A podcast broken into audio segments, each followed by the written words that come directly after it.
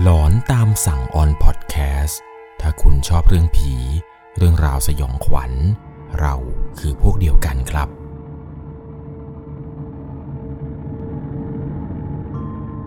สวัสดีครับทุกคนครับ ขอต้อนรับเข้าสู่หลอนตามสั่งอยู่กับผม1 1 LC ครับ เรื่องราวความสยองขวัญในวันนี้นั้นเป็นประสบการณ์สุดหลอนของผู้ฟังทางบ้านท่านหนึ่ง ที่เธอนั้นได้ส่งเข้ามาบอกว่า เธอเนี่ยมีประสบการณ์หลอนๆเกี่ยวกับการเล่นซ่อนแอบกับผีครับ และเรื่องราวหลอนๆที่เธอพบเจอนี้นั้น เป็นเหตุการณ์ที่เธอเจอตั้งแต่สมัยเด็กๆเลยครับ ต้องบอกเลยว่าเรื่องราวเรื่องนี้เนี่ยจะต้องใช้วิจารณญาณในการรับชมรับฟังกันให้ดีๆ เพราะว่าเรื่องราวเรื่องนี้ครับ เป็นเหตุการณ์ที่เธอนั้นขอยืนยันว่า ทุกฉากทุกตอนที่จะเกิดขึ้นในต่อไปนี้ เป็นเหตุการณ์ที่เกิดขึ้นจริง ๆ ครับ เหตุการณ์นี้เนี่ยเกิดขึ้นในสมัยที่เธอนั้น เรียนอยู่ที่โรงเรียนแห่งหนึ่งในอำเภอหาดใหญ่ เป็นโรงเรียนที่ค่อนข้างที่จะใหญ่ที่สุดในตำบลเลยก็ว่าได้ ผมขออนุญาตที่จะไม่เอ่ยชื่อตำบลนนี้นะครับ แต่เอาเป็นว่า โรงเรียนนี้เนี่ยในสมัยที่เธอเรียนอยู่ครับ เป็นโรงเรียนที่เปิดสอนตั้งแต่ชั้นอนุบาล จนสูงสุดตอนนั้นเนี่ยเปิดสอนอยู่แค่ชั้นประถมครับ น่าจะเป็นชั้นป .3 เธอเนี่ยบอกว่าเหตุการณ์หลอนๆที่เกิดขึ้นนี้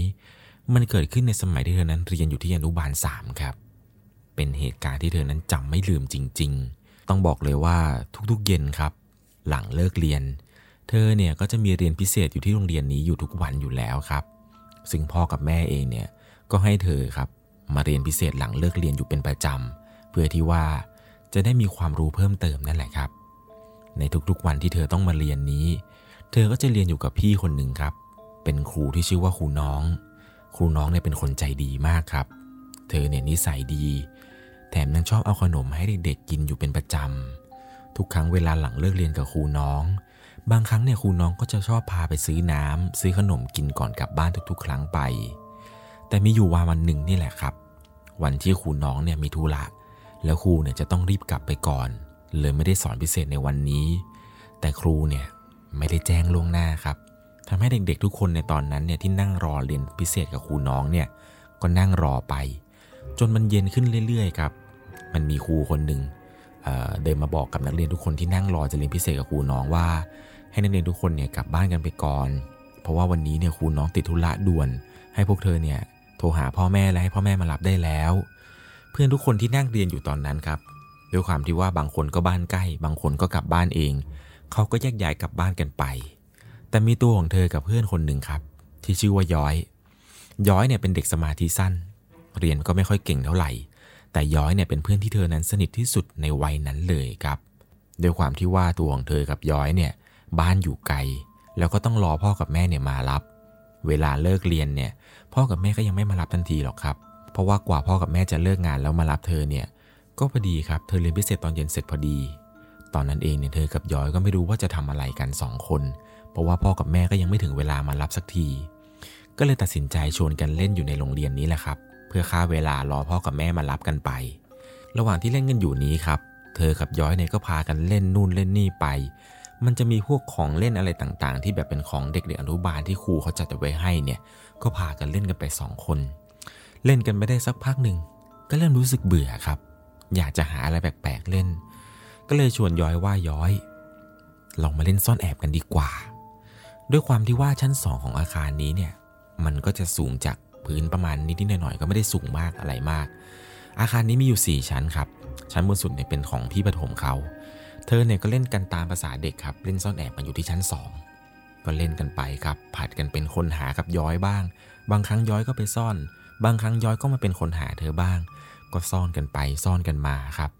จนรู้สึกว่า ชั้นสองเนี่ย เธอรู้ที่ซ่อนหมดแล้วแหละครับ เพราะว่าเล่นกันตั้งนานแหละ ย้อยมันไปซ่อนตรงนู้นเธอก็ไปตามหามาจนเจอ เธอไปแอบตรงนู้นย้อยเนี่ยมันก็มาตามหาเธอจนเจอเหมือนกัน ก็เลยคิดว่า ย้อย งั้นเราขึ้นไปเล่นบนชั้นบนสุดของอาคารดีกว่า เธอกับย้อยก็ตัดสินใจขึ้นไปเล่นอยู่บนชั้น4ครับ ตอนนั้นเองเนี่ยก็วิ่งเล่นกับย้อยกันไม่ได้สนใจอะไรเลย ก็พากันเปิดประตูพวกห้องเรียนเนี่ย เปิดกันทุกห้องเลยครับ แล้วก็พากันเล่นซ่อนแอบกันจนเหนื่อย จนเธอรู้สึกเริ่มเหนื่อยครับ ก็เลยบอกย้อยว่าย้อย รอบนี้เนี่ยย้อยไปซ่อนได้ไหม เดี๋ยวเราเนี่ยหาย้อยเอง ย้อยก็บอกว่าได้สิ คราวนี้ย้อยก็จะไปซ่อนครับ ย้อยเนี่ยมันก็ไปแอบอยู่ตรงไหนก็ไม่รู้ เธอเนี่ยก็ยืนนับครับ ยืนนับอยู่ตรงห้องโถงตรงเหมือนกับว่าตรงนั้นเป็นโถงของอาคารชั้นสี่เธอก็ยืนหันหน้าเข้ากำแพง แล้วก็มือเนี่ยควายไว้แล้วก็นับครับ หลับตานับไปหนึ่ งสองสามสี่ห้านับไปเรื่อยๆ จนถึงประมาณ 20 ครับ พอครบ 20 เนี่ย เธอก็บอกว่า หาแล้วนะย้อย หลังจากนั้นเธอก็เดินออกมาครับ จากตรงตำแหน่งตรงกำแพงนั้น ก็เดินหาย้อยไปเรื่อยๆครับ ตั้งแต่ห้องเรียนห้องแรก หาไปเรื่อยๆเรื่อยๆเรื่อยๆ ตอนนั้นเนี่ยไปสะดุดเข้ากับห้องห้องหนึ่งครับ เกือบจะเป็นห้องสุดท้ายของอาคารนี้แหละ เธอเนี่ยไปเห็นครับว่ามันมีพี่ผู้หญิงคนหนึ่ง นั่งเหมือนกับนั่งทำอะไรบางอย่างอยู่ตรงโต๊ะเรียน เป็นโต๊ะสุดท้ายของห้องนั้นเลย มุมห้องเนี่ยมีโต๊ะอยู่โต๊ะหนึ่งครับ ที่มีพี่ผู้หญิงคนนี้นั่งอยู่ ด้วยภาษาเด็กที่ไม่รู้เรื่องไม่รู้อะไรนี้ครับ ก็เดินเข้าไป เห็นแล้วแหละว่าพี่ผู้หญิงคนนี้เนี่ย เป็นคนที่แบบว่าหน้าตาน่ารักครับ ผมยาว ใส่ชุดนักเรียน เธอก็เลยเดินเข้าไปคุยกับพี่คนนี้ครับ ว่าพี่ พี่มาทำอะไรอยู่ตอนนี้คะ พี่คนนี้แกก็ตอบกลับมาสั้นๆครับ ด้วยน้ำเสียงที่เยือกเย็นว่า พี่กำลังทำงานค่ะ หลังจากนั้นครับ เธอก็บอกว่าเธอเนี่ยกำลังเล่นซ่อนแอบอยู่กับเพื่อน พี่สนใจจะมาเล่นกับพวกหนูไหมคะ เหมือนกับว่าพี่คนนี้ครับจะไม่ได้ตอบอะไร เพียงแค่ยิ้ม แล้วก็ทำเสียงหัวเราะแบบเสียงหัวเราะในลำคอว่าฮึฮึฮึอะไรประมาณนี้ เธอก็บอกว่างั้นเธอไม่กวนละ แต่ถ้าพี่จะเล่นกับพวกหนูเนี่ย พี่ก็หาที่ซ่อนได้เลยนะ หลังจากนั้นครับ เธอก็กำลังเดินออกมาจากห้อง ห้องที่เห็นว่าผู้หญิงคนนั้นนั่งอยู่ พี่ผู้หญิงคนนี้ครับก็บอกกับเธอว่า ได้สิ เดี๋ยวพี่หาที่ซ่อนนะ หลังจากนั้นครับ เธอก็ตะโกนบอกย้อยเขาว่าย้อยย้อยออกมาก่อนออกมาก่อน มีคนจะเล่นด้วยกับเรา ย้อยเนี่ยก็ไม่ยอมออกมาครับ ไม่รู้มันไปซ่อนอยู่ตรงไหน ตอนนั้นเองเนี่ยเธอก็บอกว่าถ้าย้อยไม่ออกมา งั้นเราเริ่มหานับหนึ่งใหม่นะ มีคนจะเล่นด้วย หลังจากนั้นครับเธอก็เดินกลับไปที่ตำแหน่งเดิมตรงกำแพงเดิมที่เธอเพิ่งจะเดินออกมา แล้วก็เอามือไขว้เอาตาเนี่ยไปแนบกับแขนตัวเองแล้วก็นับหนึ่งสองสามใหม่ไปเรื่อยๆ พอเธอนับไปถึงประมาณ 20 ครับ เธอก็เริ่มออกเดินหาอีกรอบหนึ่ง รอบนี้เนี่ยเธอต้องหาถึงสองคนครับ คือมีย้อย แล้วก็มีพี่ผู้หญิงคนหนึ่งที่เพิ่งจะเจอเมื่อสักครู่นี้ อนนั้นเองเนี่ยก็เดินหาไปเรื่อยครับ หาไปตลอดเลยตั้งแต่ทุกห้องตั้งแต่ห้องหนึ่งยันห้องสุดท้ายแหละยังไปจบที่ห้องน้ำเนี่ย ก็ยังไม่เจอทั้งย้อยทั้งพี่ผู้หญิงคนนั้นเลยครับ เธอก็คิดแล้วว่า เอ๊ะสองคนนี้เนี่ยไปแอบตรงไหนกัน ด้วยความที่ว่าเธอเนี่ยคิดว่าสงสัยย้อยเนี่ย จะเล่นไม่ซื่อครับ บอกกับเธอว่าจะไปซ่อนแค่ในห้องอาคาร แต่หาเท่าไหร่ก็หาไม่เจอ เธอเนี่ยคิดว่าสงสัยย้อยนั้น น่าจะแอบไปตรงระเบียง ตรงที่อยู่นอกอาคารอย่างแน่นอน ซึ่งระเบียงตรงนี้ครับ มันจะมีที่นั่งแล้วมันก็จะมีที่กั้นอยู่ แต่จะสามารถปีนจากที่นั่งเนี่ยครับ ออกไปอยู่ตรงนอกระเบียงได้ ระเบียงนี้ก็จะหันหน้าไปทางสนามกีฬาครับ เธอคิดว่าย้อยเนี่ยมันต้องแอบอยู่ตรงนั้นแน่เลย เธอก็เลยตัดสินใจครับ ปีนไอ้ตรงที่นั่งตรงนั้น กระโดดข้ามกำแพง ไปยืนอยู่ตรงระเบียงครับ ในจังหวะที่เธอกำลังยืนอยู่ตรงระเบียงตรงนั้น จู่ๆครับ ย้อยเนี่ยมันก็วิ่งมากระชากเสื้อเธอให้เธอนั้นถอยลงมา ย้อยเนี่ยมันก็ด่าเธอใหญ่เลยครับว่าเฮ้ยเล่นอะไรวะเนี่ยทำไมเล่นอะไรอย่างนี้เนี่ยไม่เล่นแล้วกลับบ้านกลับบ้าน ในจังหวะนั้นครับ จังหวะที่เธอเนี่ยกำลังจะหันหลังกลับไป แล้วกำลังจะปีนขึ้นไปจากระเบียงตรงนี้ครับ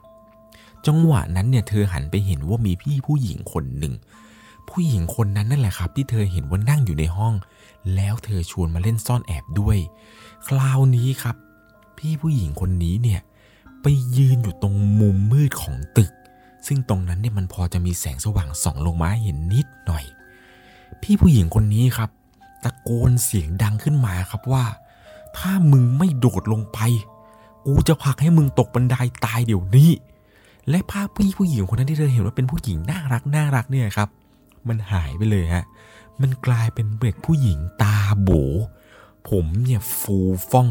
ชุดนักเรียนที่ใส่เนี่ยดูเก่า มีคราบเลือด แล้วเหมือนกับว่าพี่ผู้หญิงคนนี้ครับ จะชี้นิ้วมาทางเธอกับเพื่อนที่ชื่อว่าย้อย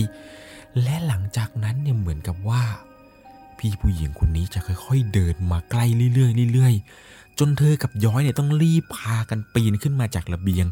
แล้วก็รีบวิ่งออกลงมาจากชั้น4 มาแอบอยู่ตรงห้องน้ำชั้นสองครับ ตอนนั้นเนี่ยยังได้ยินเสียงโคมคามโคมคาม เหมือนกับพี่ผู้หญิงคนนั้นจะโมโหหรืออะไรสักอย่างหนึ่งครับ จากชั้น4เป็นเสียงเหมือนกับโต๊ะเก้าอี้เนี่ยฟาดกันปงปังปงปังเต็มไปหมด แล้วมันก็ยังได้ยินเสียงเหมือนกับตะโกนเรียกชื่อเธอกับย้อยครับ เป็นเสียงเป็นเสียงที่ได้ยินแบบเย็นๆช้าๆ ว่ามินย้อย อยู่ไหน ออกมาได้แล้ว เสียงนี้อยู่ไม่ไกลมากๆครับ อเนี่ยด้วยความที่ว่าตกใจกับเสียงที่เกิดขึ้นนี้ ก็เลยรีบพากันวิ่งออกมาจากห้องน้ำครับ แล้วก็ตรงไปทางขึ้นอาคาร ทางขึ้นอาคารนี้ครับ มันถูกปิดด้วยประตูเหล็กบานใหญ่ ๆ เธอกับย้อยก็ใช้มือครับคว้าไปที่ประตูบานใหญ่บานนั้น แล้วก็เขย่าเขย่าเขย่าครับ เหมือนกับทำให้เกิดเสียงดัง ๆ เพื่อให้ขอความช่วยเหลือครับ เผื่อว่ามันจะมีคนเนี่ยมาช่วยเหลือพวกเธอให้ออกจากอาคารนี้ได้ เพราะว่าหลังจากเวลาที่เขากำหนดแล้วเนี่ย จะเป็นเวลาที่ผ่านโลงครับจะมาปิดประตูเหล็กทาง ขึ้นอาคารนี้ เธอเนี่ยก็ตะโกนครับตะโกนบอกทุกคนช่วยให้ช่วยช่วย แต่ตอนนั้นเนี่ยเธอบอกว่าไม่มีใครได้ยินเสียงเธอเลยครับ ตอนนั้นเองเธอก็ไม่รู้ทำอย่างไร ก็พากันวิ่งขึ้นมาอยู่ที่ชั้นสองพอเธอเดินเข้าไปชั้นสองครับ เธอมองลงมา เธอบอกว่าเธอเห็นว่ามีพ่อกับแม่ พี่สาว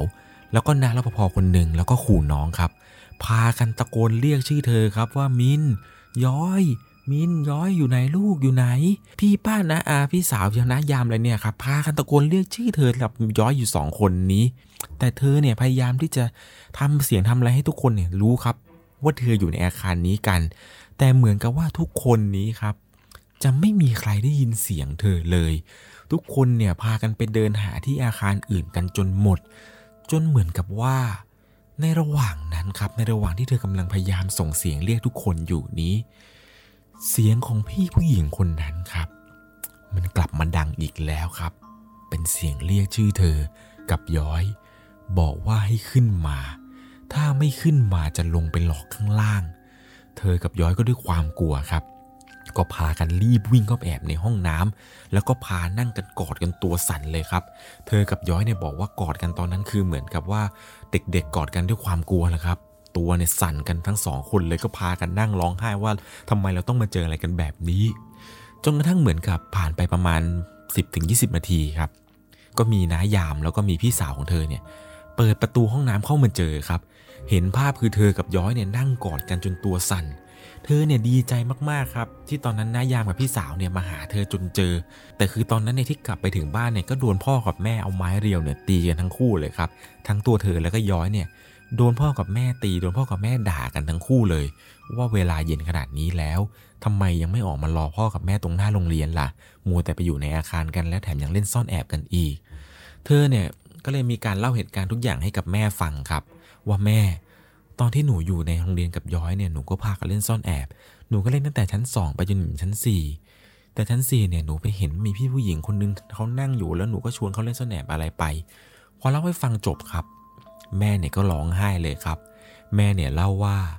รู้ไหมลูก แม่ไปหาหนูทุกที่ที่คิดว่าหนูจะไปได้ แต่แม่คิดว่าหนูอายู่แค่นี้เนี่ย จะไปไหนได้ล่ะ แบบทุกคนเนี่ยช่วยกันตามหาไปหมด พากันลุยป่าเข้าไปหาเราบ้าง เพราะว่าตอนนั้นเนี่ยแถวโรงเรียนนี้ครับ มันมีป่ายางเยอะมากๆเลย แต่หาเท่าไหร่ก็หาไม่เจอครับ แม่ของเธอเนี่ยบอกจนกระทั่งเวลาผ่านไปเนี่ยก็พากันกลับมาหาที่โรงเรียนอีกครั้งหนึ่ง ครั้งนี้ยังไงก็หาไม่เจอเหมือนกัน สุดท้ายครับ แม่เนี่ยต้องไปไหว้ศาลแปะกงที่ตั้งอยู่ในโรงเรียน แล้วก็ไปไหว้ศาลพระภูมิขนาดใหญ่ที่ตั้งอยู่หน้าโรงเรียน ขอให้ท่านเนี่ยเปิดทางให้เจอเราทั้งสองคนด้วยทั้งตัวเธอแล้วก็ย้อย จู่ๆเนี่ยแม่ก็มาเห็นว่า มันมีรองเท้าของใครบางคนน่าจะเป็นรองเท้าของหนูนี่แหละ หล่นอยู่ตรงทางขึ้นอาคาร แม่ก็เลยให้นายยามเนี่ยรีบเปิดประตูเหล็กตรงบันได แล้วก็มาเจอพวกหนูเนี่ยนั่งกอดกันตัวสั่นอยู่ในห้องน้ำ หลังจากนั้นครับ เธอก็เล่าให้ฟังว่า แม่เนี่ยก็พาไปหาหลวงตาที่อยู่วัดใกล้ ๆ บ้านครับ ซึ่งเป็นพระอาจารย์ที่พ่อนั้นเคารพนับถือมากๆ พอไปถึงเนี่ยหลวงตาแกก็ทักขึ้นมาเลยครับว่าแม่เด็กมันดวงแข็ง เขาแค่จะหาเพื่อนเล่นแหละ แต่ทำอะไรไม่ได้หรอก ดีแล้วแหละ ที่เขาไม่พาลูกเองไปอยู่กับเขา แม่เนี่ยพอได้ฟังเช่นนั้น ก็ร้องไห้หนักเลยครับ หลังจากนั้นเนี่ยหลวงตาก็ผูกข้อมือให้ แล้วก็ให้น้ำมนต์กลับมาดื่มแล้วก็มาอาบด้วยครับ ซึ่งหลังจากนี้เนี่ยเธอก็ไม่เคยพบเจอเหตุการณ์อะไรแบบนี้อีกเลย จนมารู้ว่าตอนโตนี่แหละครับ ว่าพี่นักเรียนที่เธอเห็นนั้นเนี่ยคือนักเรียนที่เรียนอยู่โรงเรียนแห่งนี้ แต่เสียชีวิตไปนานแล้วครับ พี่ผู้หญิงคนนี้ที่เธอเจอเนี่ยเสียชีวิตด้วยโรคไข้เลือดออกครับ เรื่องของเธอเนี่ยบอกว่ามันเป็นประสบการณ์ที่น่าขนลุกมาก ๆเลยแหละครับ ไม่มีใครคิดเลยครับว่า เธอนั้นเนี่ยต้องมาเจอมาเห็นวิญญาณของพี่ผู้หญิงคนนั้น ซึ่งเขาเล่ากันว่านะครับว่าพี่ผู้หญิงคนนั้นที่เสียชีวิตจากไข้เลือดออกเนี่ยเป็นเด็กที่ค่อนข้างที่จะเรียนดีครับ แล้วพี่คนนี้เนี่ยเหมือนกับว่าจะชอบมาเรียนหนังสือ ในวันที่เธอเสียชีวิตเนี่ยเหมือนกับเธอยังบอกพ่อกับแม่อยู่เลยครับว่าเธอเนี่ยยังไหวยังอยากจะไปเรียนหนังสืออยู่ แต่สุดท้ายครับ อาการของเธอเนี่ยมันหนักเกินไป เกินกว่าที่จะกลับมาเรียนได้ จิตเนี่ยยังคงห่วงหากับการเรียน กับการที่อยากจะมาเรียนอยากจะมาเจอเพื่อนครับด้วยความที่ว่าเป็นเด็กนั่นแหละฮะใครๆก็อยากจะมาเรียนหนังสือที่โรงเรียน เพราะว่ามาโรงเรียนแต่ละทีเนี่ยก็ได้เจอเพื่อนสนุกกันไปหลายๆคนครับ แต่เธอเนี่ยดันเสียชีวิตที่โรงพยาบาลก่อน อย่างที่ผมบอกไปนั่นแหละครับ จิตของเธอน่าจะห่วงหาจนสุดท้ายเนี่ยกลับมาหลอกหลอนเด็กในโรงเรียนนั่นเองครับ เป็นอย่างไรกันบ้างครับกับเรื่องราวความสยองขวัญที่เกิดขึ้นในโรงเรียนแห่งนี้ ต้องบอกเลยนะครับว่าเหตุการณ์แต่ละเหตุการณ์นี้เนี่ย เป็นเหตุการณ์ที่ไม่มีใครอยากจะพบเจอเลยครับ และอีกอย่างหนึ่งนะครับ ช่วงเวลาเย็นๆเนี่ยไม่ควรที่จะอยู่ในโรงเรียนนะครับ เพราะว่าหลังจากที่แบบผมฟังหลาย ๆ เรื่องที่คนเกี่ยวกับเล่าว่าอออยู่โรงเรียนเกิน6โมงอยู่โรงเรียนถึงทุ่มอะไรประมาณนี้ส่วนใหญ่จะเจอดีทั้งนั้นเลยครับ ก็ไม่รู้เหมือนกันว่าทำไมนะครับ โรงเรียนเนี่ยถึงเป็นสถานที่ที่อันตรายที่สุดในช่วงเวลาหลังเลิกเรียน ใครมีประสบการณ์หลอนๆเกี่ยวกับการอยู่โรงเรียนหลังเลิกเรียนแล้วเจออะไรแปลกๆ เหมือนกับเรื่องราวที่ผมเล่าให้ฟังนี้อีก ลองคอมเมนต์บอกเพื่อนๆหน่อยนะครับ ผมเชื่อว่า มันจะมีอีกหลายๆ คนเลยครับ ที่ชอบจะอยู่โรงเรียนกันตอนเย็นๆ แล้วเจอเรื่องราวแปลกๆ เดี๋ยวไว้โอกาสหน้าเนี่ย เรื่องราวของใครน่าสนใจเดี๋ยวผมจะมาเล่าให้ฟังอีกเช่นเคยครับ ก่อนจากกันไปในวันนี้ ถ้าคุณชอบเรื่องผี เรื่องราวสยองขวัญ เราคือพวกเดียวกันครับสำหรับค่ำคืนนี้ก่อนจากกันไป ขอทุกคนนั้นนอนหลับฝันดี ราตรีสวัสดิ์ครับ สวัสดีครับ สามารถรับชมเรื่องราวหลอนๆเพิ่มเติม ได้ที่ YouTube Channel 1 LC ยังมีเรื่องราวหลอนๆที่เกิดขึ้นในบ้านเรา รอให้คุณนั้นได้รับชมอยู่นะครับ